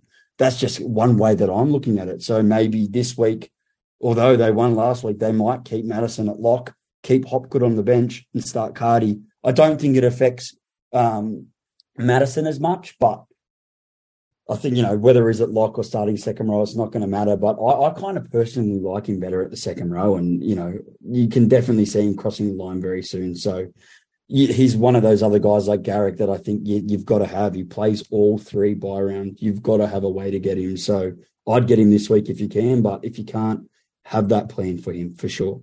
And one of the reasons he's so elite as a purchase and a super coach option is because he is going to be a one of the top buy round players you can have for the big buy rounds. But at the same time, you're going to keep him for the whole year. You're just never going to trade him out. And that's really useful because a lot of these big buy round guys, particularly from round 13, you're going to trade a heap of them out again. You don't need to spend that second trade on Ryan Matterson. He's fantastic. Those those owners that held Garrick, it's an opportune time to be able to get Matterson in this week because you've got a, a really good shot at getting like a Manu and a Matterson. Uh, Schuster, number six. I, I think that he's a better downgrade than Croker and Dunster. Uh, I'm really not a Schuster fan at all, by the way. And I wasn't surprised that he ended up taking um, too long to come back from his injury. He's playing the Tigers this week. Like, do you, do you think it's a bit too audacious uh, with how bad his his scores are to say I'm just going to play him because it's the Tigers as well? I mean, two hundred forty thousand. He's a good downgrade, and he's got a good matchup against the Tigers this week. Yeah, hundred percent. Another option. Personally, I could have dropped Cartwright for him, but I'm just I've just got this feeling about Cartwright. But something to look at. I he's got such a low base that it's so worrying if he doesn't get the attacking stats. What can he do? But yeah, he's at a cheap price. You don't have to play him each week, and yeah, he covers that first buy round. And then on top of that, the injury risk. Like, look how many games he's actually played this year. That's what really scares me about purchasing him. He comes with as many risks as as Croker and, and Dunster. But yeah, uh, if he actually does play this week, you know, he's I'd definitely consider playing him against the Tigers. Uh, they've got a, a, young fullback at the back that we don't know too much about. If he doesn't go too well, I think there's going to be lots of points on offer, and it's going to be a big one for Schuster, Turbo, and Garrick combining. So that is also another good shout, Barnesy. Definitely highly owned, but very highly owned. Uh, yeah, but he'd probably be highly. Uh, he'd probably end up highly benched too, which is going to be good. Yeah. Well, depending on what way it goes, I mean, he could score a nine. we'll think positive because I'm going to start him. Maxi King. I, I love King this year. I, I, really wish I started with him. I had that. It was one of those crossroads moments. You know, I talked about going Cardi over Dory. Uh, I went. I didn't go the King route on the front row forward decision, and that really cost me. He's got to break even at 52, so he's not going to really move too much. But he's coming off a score of 80 on the weekend. And 610,000, I think people are looking at him as a jewel going. As a front rower, he's starting to look good. And he's, he's come up to 9% of teams. He's now, after this week, officially not going to be a pod anymore off that 80 points, you know, I, love Max King. I've said it all year. He's got nothing lower than a 52 in his seven games so far. And he's got an average score of almost 65 points a game. Absolutely love him. In saying that, Mikey, I think the teams are looking at that 80 going, oh, geez, look at this upside. Look at this guy. He looks heaps better than a Joe Tapine. I would not trade Tapine to him. Uh, he doesn't play the big buy. And that 80 people need to know is inflated because he got far more minutes than he normally does. Kiraz only lasted 11 minutes. That threw out the Bulldogs' rotation. They had other injuries as well they had to deal with. Tevita Pangai Jr. just came back as well. Much needed, but he only played 47 minutes. They're probably going to look at him as more of a 55 minute type of player, I think. So his minutes are going to probably be on the up as well. Preston ended up off for a while as well. Uh, I just think that it was a really good week for him to get bulk minutes. If you're buying him, it's great. It's solid. It's a good purchase just have the right expectations with this one. Yeah, hundred percent. He's he's been quite outstanding when you think of you know where he's come from to the kind of player he's now, and yeah, he's definitely someone that like I don't like the Tapine trade to him, but if you were getting him in, he seems like someone pretty solid that can stay a pretty good keeper for the rest of the year, and you could happily have him play in that second spot, and then if you want to pick up a third one, you could easily road change him, you know, depending on how you know his output. But um, yeah, with all the possible guys we spoke about today, there's no way I could even consider grabbing someone like that unless you were really desperate in that front row position. Yeah, Utoikamanu to him is a really good trade. Tapine to him is not a good, not Great a good trade. trade. Um, and yeah, I, I, would target the high upside guys because his Max King's price isn't going to go anywhere. So I mean, the Garricks, the Manus, the Mattersons, I just think they're probably a lot better purchases at the moment. Even though I love Max King, Junior Tupou, number eight. I was looking at it because I looked at him a week ago when he had that massive score. Um, he's got a minus 24 break even. He in round six scored 111 points before going on the bye. He's actually been really solid this year. He's gone 39, 45, and 47 before he went off with that 111. And he's done it with pretty good base, which I think would have gone unnoticed because people aren't going to look at the, the Tigers. But his base has actually been pretty solid with his base attack. So 25 raw base for a winger on a Tigers side that gets absolutely creamed every week at the moment. His base attack's 28. So he's actually hitting low 50s in his base base attack, which is really nice. Uh, and obviously, he hasn't been scoring tries when he's had that 39, 45, and 47. He scored one try against Parramatta in round six, and it was 111 points. Granted, he had you know some other attacking stats. So coming off the round seven bye, he's now coming into Manly, Penrith, uh, Dragons, Souths, and the Cowboys before not playing in that big bye round of round 13. I understand at a minus 24 break even, people looking at him. Uh, the thing that turned me off, and I, that'll probably, you know, be my opinion on it, is that I really looked at it because anyone that scores 111 points, you think, oh, they're probably not that expensive. And I looked at it and went, oh, 436,000. That's now going to be too expensive because he's now just gone up a heap of cash. He went from 358,000 in round five to 436,000. Now, Mikey, if it was 358,000 still and didn't have that 111 game, pump him up. 358 looks a lot more palatable. I'd actually pay 70k more for him over, say, Jarrod Croker. But I can't pay 436 for him, especially when you consider it's the Tigers and they've got a couple of hard weeks at the moment. So minus 24 break even just isn't enough for me to go there at that price point. But how are you feeling about Junior Tupou? Yeah, I agree with you 100 percent there. He he looks he looks quite good, and um, you know what I mean. It's the kind of team at the moment where if you play really well, you're going to stay in that side. So it makes some of these players want want to do that. But yeah, I, I could if you were a genius and got him at 358k, like you'd be absolutely cheering, and you could. If he played the round 13 bye, you might be a little bit more tempted to take the punt. But yeah, aside of that, the team Doueihi's now out for the season. He's injured. Um, is this going to play on them? How are they going to go? It's just there's too much rest. Realistically, I don't own a single Tigers player, and I'm not losing any sleep over not owning any Tigers player. So I prefer to keep it that way at the time being. I prefer to keep it that way too, so I'm not going there. Nicho Hynes, we're not going to talk about. All you late comers, you're going to end up paying eighty thousand dollars more. Nine hundred eighty-two thousand. Wow, big investment for those one point eight percent bringing him in. 1.8% are also bringing in Will Penisini to finish off Market Watch. Uh, I quite liked Will Penisini a bit. I have to give a shout out to Catfish because I liked him already. I have to say that, but Catfish really, really pushed his case forward on him um, because Will's had some good stats. He ended up only having one game that hasn't been 55 plus, and that was 38 points still. Raw base of 37, which is fantastic. And the base base attack is 51 points per game at the moment he only scored three tries this year out of his seven games so far, 66 average. Doing real well, Will. Uh, one of the things that I don't like about him, until last week, that is, he doesn't have a lot of big scores in him. Last week he threw up a 98. That's his career high. He's actually never gone 100 plus. Maybe that means he's on the way up. Maybe he's going to start to really rattle off some big ones. Um, obviously, a young fella getting better does have that good draw at the moment over the next month in particular and does play the big buy round around 13. So, Mikey, he was someone that I had on my long list of players for the big buy round in round 13. I can't possibly buy him over the Manus and the Garricks and stuff, though. They're, they're too similar in price point for me not to make those trades happen. But I do think Penisini has gone uh, better than expected and a bit under the radar still.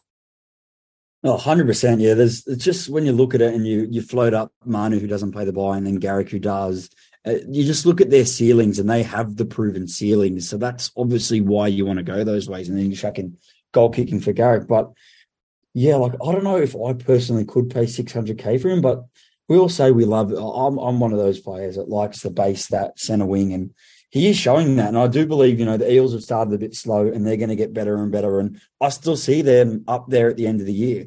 Whether you know all the haters think they they won't be, but I think they will be. So there's there's room to grow there for Will Penisini. And look, if you've got the balls to to make this trade, then I think it could work out well for you because unlike some of these other players you mentioned, he will cover 13, 16, 19, obviously pending suspensions and injuries. So yeah, I, I quite like the the small amount of people that are bringing him in. I, I, I wouldn't steer you off it. Go for it.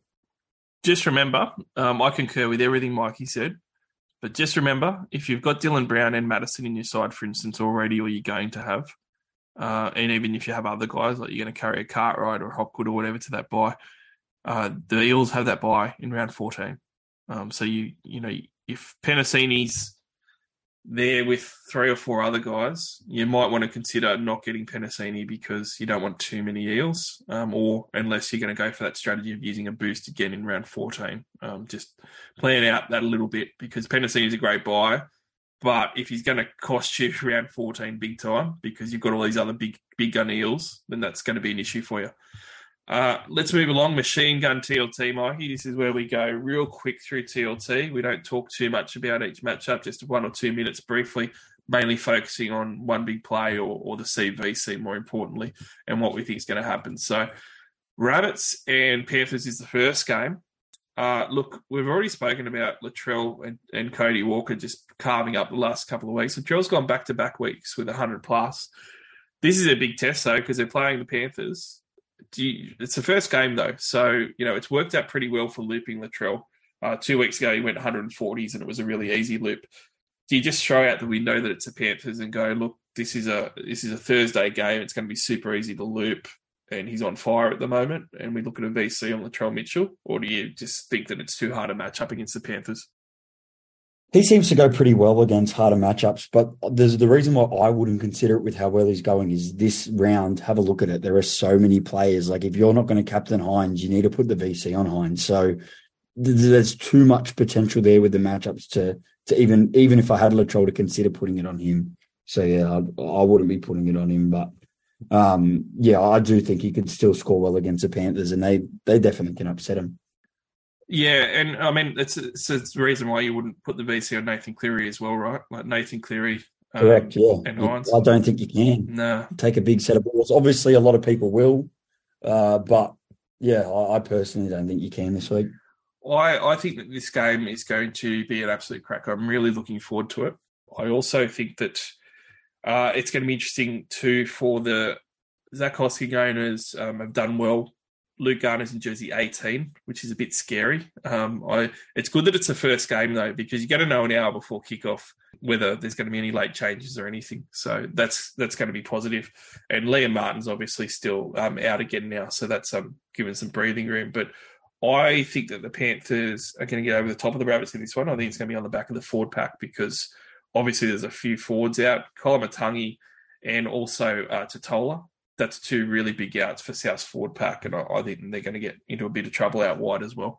Friday, Eels Brisbane, mate. This one's got a lot happening in it. Um, obviously, Reece Walsh, people have been riding him, and he's actually been a really good captaincy option. All 80s, 90s, and 100s. Coming up against the Eels, it's at TIO Stadium how do we feel about the Reece Walsh VC if you're a Walsh and Latrell owner, which a lot of people are? Because that looks a lot more appealing to me, actually, because I think even though the Eels are tra- traveling pretty well, we've seen them give up um, quite a few points still. So it's like you said, it's one of those rounds where there's just so many options, and this is another one. Like Latrell plays early, Reece Walsh plays the next the next game. Yeah, definitely could work out. But if the Eels show up for this one, like have a look at Walsh been scoring these abundance of points against what you would call sometimes weaker sides in this small amount of time. And that's what also would scare me with still so many more options. So something I wouldn't consider. But yeah, he's been going awesome. Like have a look at his past scores. So he's definitely one to consider. And I'm very interested to see how he's going to go against a tougher matchup to kind of work out uh, if I want to continue to hold him. Yeah, how do you see this one going? Oh, I'm I'm actually liking the Eels in this one to continue on. I, I think yeah. that the Broncos have dropped off a little bit of late. Yeah, I'm tipping the Parramatta in this one for an upset. Uh, or you need to tip an upset every round, I believe, and I, I do believe this will be a close one. But I've got Parramatta just winning this one. For the draft players out there, Corey Oates is back, so make sure that you um, check your waiver wires because if Corey Oates is available, he's going to be a pretty pretty good pickup for you as well. Canterbury Bulldogs, Cronulla Sharks. Uh, obviously, the Dogs have been decimated with injuries this season. Declan Casey comes in, he's fullback only.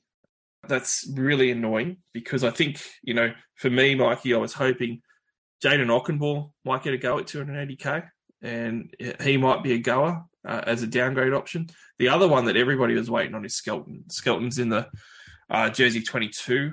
He's killing it in reserve grade, basically averaging a try and a line break every game, along with half a dozen tackle breaks. He's going really well.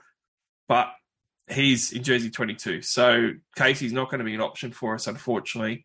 Uh, I think obviously there's not going to be any VC or C options on the dog side, but are they decimated enough for the Sharks to go there and put on a cricket score? Because Hynes is there, and you know, as a mid as a mid round game, there's no way, like you said, that you should have the VC or the C off Hynes. And if you don't own Hynes, I know he's like close to a million dollars.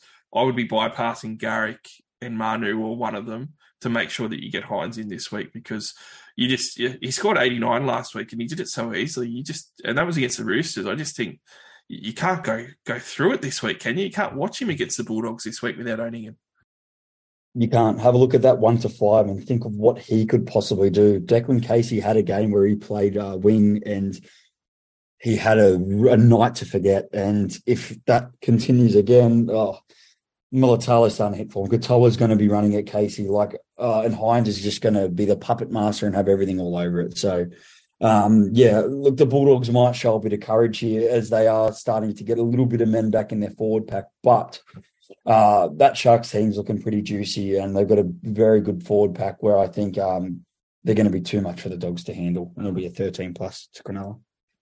Yeah, I, I, think that Hynes is guaranteed a 90 plus, and I'd be very surprised if he if he um, doesn't go for a, a, decent ton of the 115, 120 plus mark.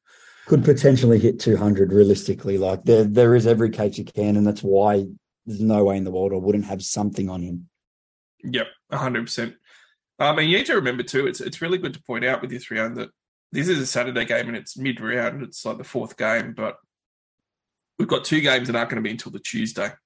So you're going to have a lot of time to to work out your loops and stuff, and and a lot of options as well, um, because you've got those two games happening on the Tuesday. There's not as many on the weekend.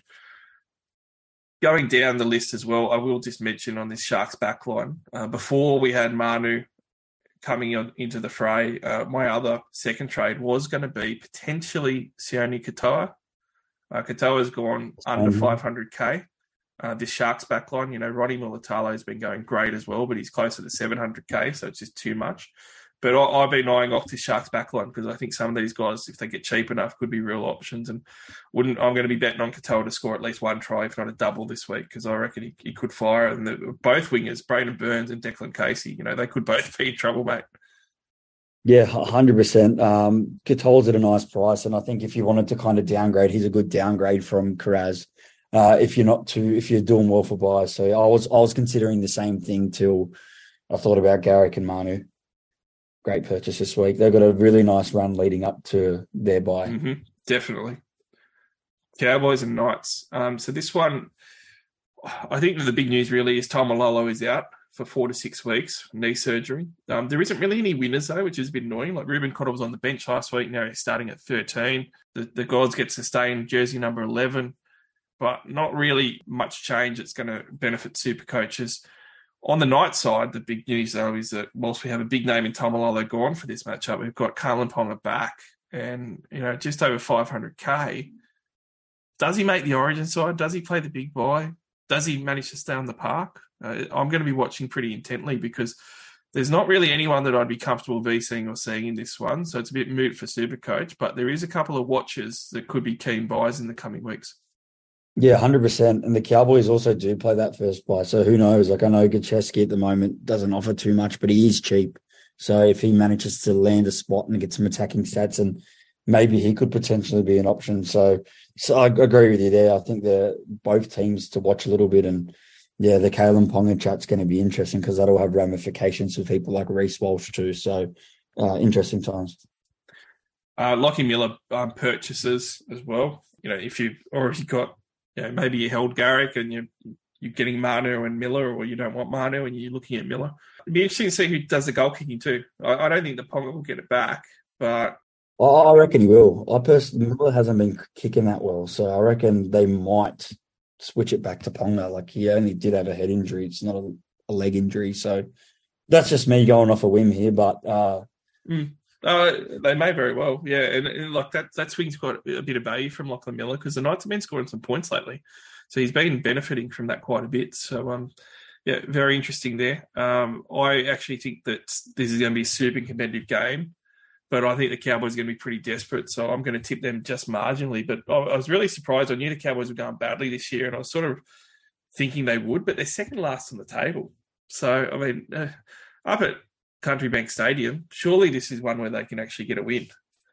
Yeah, that's what I'm. I, I was thinking too, but I, I've tipped Knights as, as an upset because I just look at the team that they're starting to put together, and I like it, and I think Ponga will complement them. And I enjoy that they put Tyson Gamble on that utility and switch man into lock. So they've got a lot of different switches they can do there, and they've got this forward pack, but they've also got this back line that can score quite a bit of points. And when I first was looking at the Knights coming into it, I didn't really see them as you know a team that are going to get these this many wins and yeah, I reckon they, they can definitely upset the Cowboys, who kind of, uh, given the outcome of what I thought they were going to do last year. So I think this will be a very good game to watch. Um, I'm looking forward to this one. It's very, very close with who you tip here. Yeah, I don't think I'll be betting on it. That's for sure. Um, the, no, no, no. A bit of a similar one to Sione Katoa, the Sharks, is Murray Taulagi. He's going to play that big bye round though in round 13, and he has played Origin, but maybe he doesn't get a spot in game one and he scored 73 on the weekend uh, with one try, and he actually had a second try disallowed, which would have got into a ton. And he's only at 510,000 at the moment, playing Newcastle up there. They do have the Sharks and the, the Roosters the next two weeks away after that, which are going to be pretty hard travel for the, the Townsville side. But after that, round 11 onwards, running into that round 13 big bye, they have the Dragons at home and then the Tigers away, and then Parra away, but it's going to be during Origin where they're going to have a few out potentially. So uh, it, it, bit of an interesting one just because of the price point, and yet you can downgrade to him and try and go on a bit of a run with Taulagi. Dolphins and Titans. Dolphins are doing really well, Mikey. I really want to give more props by talking about their super coach options, but I just feel like we're waiting for the bottom to fall out. And it's also just one of those things where if it doesn't, they keep getting wins. It's such a good team effort. So I apologize to Dolphins fans, but I just I can't possibly captain or vice captain any of them. Uh, it, have you looked at any of these Dolphin games and gone, "Oh, look, I could I could see or VC one of them"? No, no, no chance. But you kind of look at some of them and you go, "Hey, these guys present a bit of value where I wouldn't mind owning them." So they're definitely interesting to look at, and sometimes I think they're doing well in NRL level, and that might not translate to Super Coach for as many as what you would think. Yeah, I'll give a pod shout out on the Dolphins side um, for Jeremy Marshall King. He's averaging 67 points at the moment.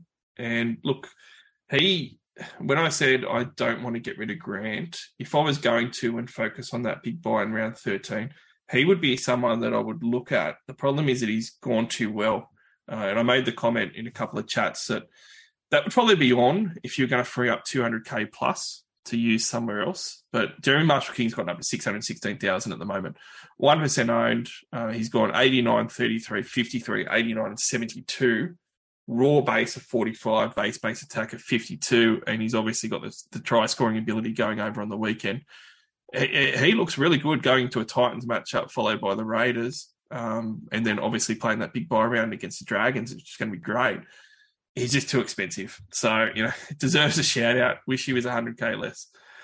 Moving along um, on the Titans team sheet, uh, I have to say that I've I actually captained uh, Fifita a couple of weeks ago for his 76, which was pretty solid. It was just that Cleary got 158, uh, so that sort of killed me. But Fifita has been on a bit of a tear, and I think if it was a different week, Mikey, I could talk myself into a captain Fifita here. The last three weeks, he's gone 80, 82, 76, and 96, no tries. He's now gone his longest streak in his career without a try scored, playing against the Dolphins.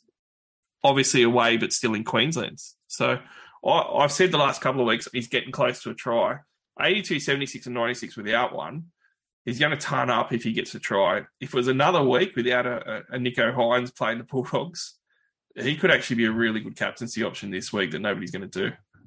Yeah, looking at this matchup too, like uh, this round has a lot of good games that I think like this is could be another one. Like you know, first time they're versing each other, kind of you know still local teams in the Gold Coast and uh, where the Dolphins are. So um, yeah, I'm, I'm deaf riding Fifita every week. I don't own him. I've invested my money in a lot of other positions, and not owning him's been a killer. And yeah, he he could be a sneaky captain option yet again. One I probably wouldn't do if I owned him, but just just having him in fact like you the, the tries are going to come for sure. And he's been, you know, the two main guys I see in the second row that you're going to want to have at some point is you're going to need to have him and Matterson. So they've been so steady and consistent. And um, it's surprising for Fifita because a lot last year there were those games where he wasn't scoring tries, he was scoring 60, and it's why I kind of stayed away from him. So, um, yeah, good shout, Barnesy.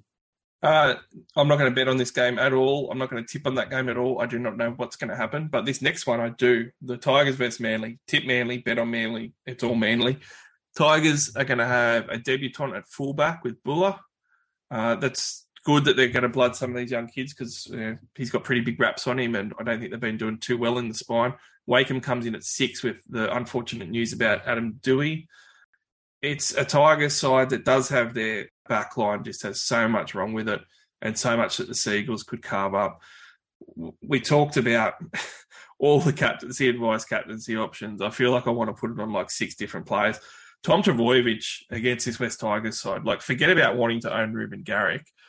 Turbo was getting sold a couple of weeks ago, Mikey, and I just thought it was crazy. And one of the reasons why was because of this matchup as well.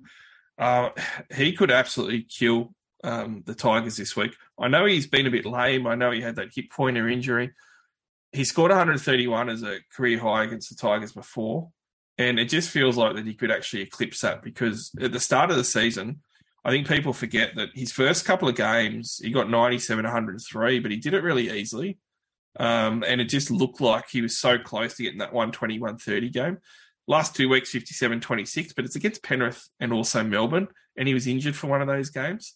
Like he's also scored two two weeks in a row. And if he scores against the Tigers with everything else that he could do, it, it looks like an easy ton to me. So he's the only reason that I'm not just throwing the C straight on Hynes because I'm too scared of a Tom Trbojevic 150. Yeah, I, I got to agree with you there. It's the main reason I'm VCing, but at this stage, I'm thinking a little bit crazy this round. And sometimes I like to go, and I, I really think um, Garrick could be the even better play. So at this stage, I've actually got the armband on him. Uh, one of I, I feel like uh, sometimes I get carried away and like to captain a guy and bring it in, but realistically, when Tom goes bananas, so does Garrick. And if we think they're going to go as nuts as what they are, then he's got all the goal kicking capabilities. And this injury that Tom's had with the kneeling up and that kind of worries me a little bit. I still think he could go crazy, but that's maybe the reason that I may choose Garrick instead of Turbo purely because he's got those goals and he could score a double or a hat trick. And you know, the times he does score a hat trick, he scores 150 plus. And against the Tigers, the past three times he's versed them, he's gone, yeah, as I said earlier, 121, 113, 105. So I definitely think a captain in this game is is could be one of the plays. Yeah, it's a good point that you raise it um, with that injury too, though, because the other thing too is that even when he wasn't injured, he actually got subbed off, and that was early in the season. And he ended up coming back on because the Bulldogs actually came back a little bit, and they and they also copped an injury. But the the idea was that he wasn't going to play the last twenty minutes of the Bulldogs game. So there was obviously a plan from Seibold that if they're up a bit, he's going to come off the field. So if this one ends up, you know, 30 nil at half time, you might only see Turbo for 15 or 20 minutes in the second half, especially when he's carrying that injury as well. So, you know, it's it's not that crazy a shout to say maybe Garrick's a better option. I'm just too scared of Turbo's upside, but you know, there is a chance that that actually works out if you went Garrick. Let's move along to get to our Tuesday games. The Roosters and the Dragons. There obviously isn't a lot happening on the Dragon side of things, but on the Roosters side, they're starting to get their full team back, like you said. But the big news was that they dropped Sam Walker. I was super surprised that they did that. I don't think that it's going to take very long for him to get back in the side. But on the good news, they do have uh, Angus Crichton returning. They do have Sitili Tupouniua returning. Angus Crichton slots straight back in as a starter. He's going to be a huge watch the next few weeks if he decides not to put his hand up for Origin or doesn't get picked. Uh, and Paul Momirovski is in centre, which which really helps the Roosters because Hutchison, as as great a guy and player and clubman as he is, is not a good centre. So I look at this Roosters side, and uh, you know the other guy aside from Katoa that I was looking at before all this Manu news was like I said, oh, I might want to get a Daniel Tupou for a double this week, um, and try and get him in reasonably cheap as a downgrade. Can't do that now. But the other one that I've been talking to people about is James Tedesco. He's only just over 600,000 now. He's in pod territory at just sub 10%. Uh, you don't normally get that. And yep, his base is down. Yep, his running's down. But at the same time, he's not going to average 50 for the year, Mikey. He's going to have some big games. Playing St. George Illawarra, Allianz Stadium with his team around him, I can't possibly captain him in the form that he's been in, but it, it does look like that Teddy could finally get his 100 point game here. I, I definitely think there's a world where you can. And I know, uh, you know, Savs real well, and he's he's actually bringing Tedesco in this week, and he's excellent at the fullback roulette. Um, and I think it's quite a crazy strategy, but it seems to work so much for him. Um, and yeah, he's he's bringing him in this round. I think he's a great buy this week. Like he's at 600k. Like that's that's a bargain for Tedesco, and all the reasons I promoted for Joey Manu earlier. You know, you could say the same with Tedesco with this forward pack, and um, that 100 games coming, there's been so many tries he's almost scored. So, yeah, it takes some balls to captain him. Um, but I also flip the coin, and, you know, there is a world where you could put all your eggs in one basket and you could also captain Joey Manu. So, this is another game where kind of I had a little look at the armband. Um, but yeah, it's it's it's going to be such an interesting round, and I think this is a round where your captain option can help you make the jump that you've been looking to jump. So that's if Nicho Hynes doesn't go bananas. Then you're going to have to loop, and all that plan goes out the window. So, um, yeah, it's going to be tough. Can I just say, talking crazy at the end of this podcast, I'll talk crazy. I would get like I've seen teams that uh, only have one fullback at the moment, and they're getting Joey Manu in. I would get Tedesco over Manu. Uh, Yeah. I think it's looking Great. incredibly short term to look at it the other way because you know Manu could be back at centre next week. Tedesco is going to be at fullback. He hasn't hit his straps yet. You're getting him at 600k. You're actually getting him less than Manu around the same price, and you're going to have him at possibly less ownership probably as well. Teddy is a fantastic trading this week. You know, it's I'm surprised at how many people are just thinking are just writing him off. Like he's got top few scores ever. One of them's against the Dragons, and it was 182 points. You know, it wouldn't surprise me. Like, I'm not going to say it's going to happen, Mikey, but it wouldn't surprise me if he threw up a 140 point game and just reminded everyone that he can still do it because it, he's got it in him. It's a perfect matchup. It's a perfect, perfect storyline that we know rugby league gives us. It's a perfect one that Supercoach gives us too, where it says, you know, 30% of the Supercoach universe all sold him, and now he comes out with his massive score a couple of weeks later. 232k discount and only in 10% of teams. Uh, it's it's the pod play that I don't think a lot of people are thinking and could be the pod play of the round.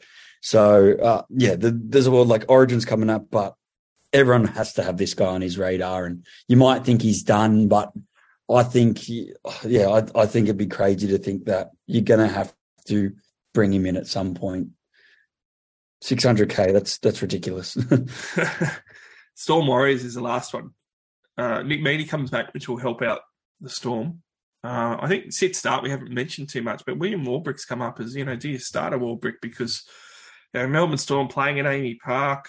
The Warriors have had some shaky defense two out of the last three weeks. They've given up thirty plus points.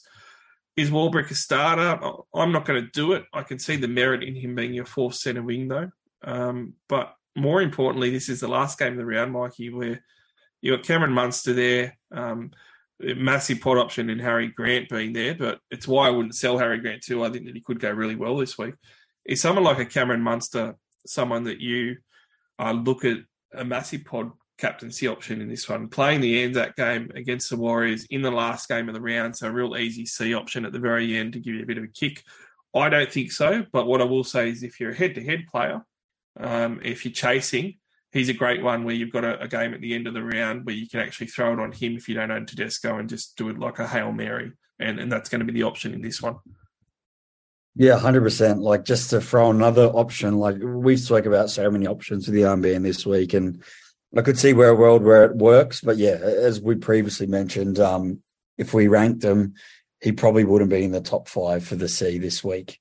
Uh, he'd be just outside it, but definitely a world where it can work. And on Warbrick as well. Um, yeah, so I'm, I'm in an RM playing this week. I've got such a stacked centre wing now where he'd be my fifth centre wing I played, and it's him versus Ford. So it's interesting because you could go a guy like Ford who gets 40 in base, or you go Warbrick who can get a 10, but you know, I think he could score a couple of tries on the edge this week. So it's very interesting because when he scores, he goes well, and when he doesn't, it's really bad. So he's another AKP almost.